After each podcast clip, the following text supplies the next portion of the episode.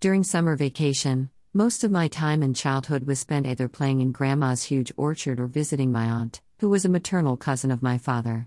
I always look forward to visit her, because unlike my mother, she was more lenient and I loved the newfound freedom at her home, which ranged from watching movies late in the night, waking up late and binging on every snack available in the nearby stores.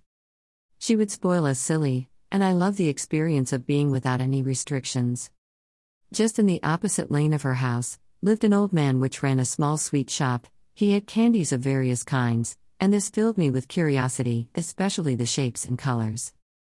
As a curious child, I would often wonder about many things that pass my eyes and imagination where they came from, how they are made. No one gave me answers, and my brain, with its own limited capacity but wide imagination, conjured answers to my questions. Orange candies were one such sweet, which caught my fantasy, but had no money to buy it. The pocket money was already spent on watching horror movies on rent. I asked one of my cousin if he had a chance to taste them, and my naughty cousin not just lied that he had a lot of it, also added his own story that they not just look like oranges but are made from orange pulp and that in his town they also have a tree that grows these candies.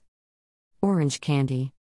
Learning about the great marvels of the orange candy, my curiosity turned into a dire need to somehow find ways to purchase it. My aunt, a generous lady she was, after a little persuasion, bought me six of it, which I ate almost all in one go. The taste was wonderful, but my need did not end here. I asked my aunt if I could buy the plant and have it at home. On listening to my weird idea and where it came from, she gave me a tight hug and a stern advice to my cousin to stop cooking cock and bull stories, which I interrupted that it was an orange candy tree story and not that of a cock or bull.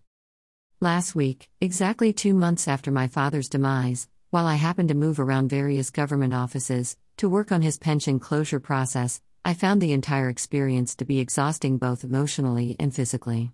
Sometimes, a particular form was required, sometimes, a copy of my father's picture. All this brought many memories, filling me with tears and complex emotions. During one such work errand, had to stop over for grocery shopping at a leading retail giant, where I saw these candies, my orange candies neatly packed and sold alongside variety of imported chocolates. Candy box. I picked my orange candies in plenty, few to consume, rest to be distributed. These candies took away my grief, filled me with my childhood experiences, bringing back the best of memories, and left me with a huge smile. I thought to myself, I wish an orange candy tree existed just as it in my imagination and I could buy it. Orange candies taught me the following Moments of joys we savor often act as our saviors from grief. Life can be tough and difficult, but little joys have the power to fuel it with motivation. Savor things and stay grateful. Learn to live in the now, for no one knows what tomorrow holds. Learn to be grateful to what we have than to chase what we don't.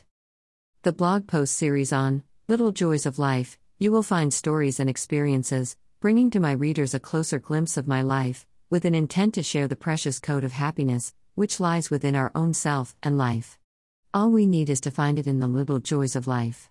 About the author, Maynaz Amjad is a coach, founder of Guide and Advice, which offers life coaching and training services to both individuals and organizations. Online, LinkedIn.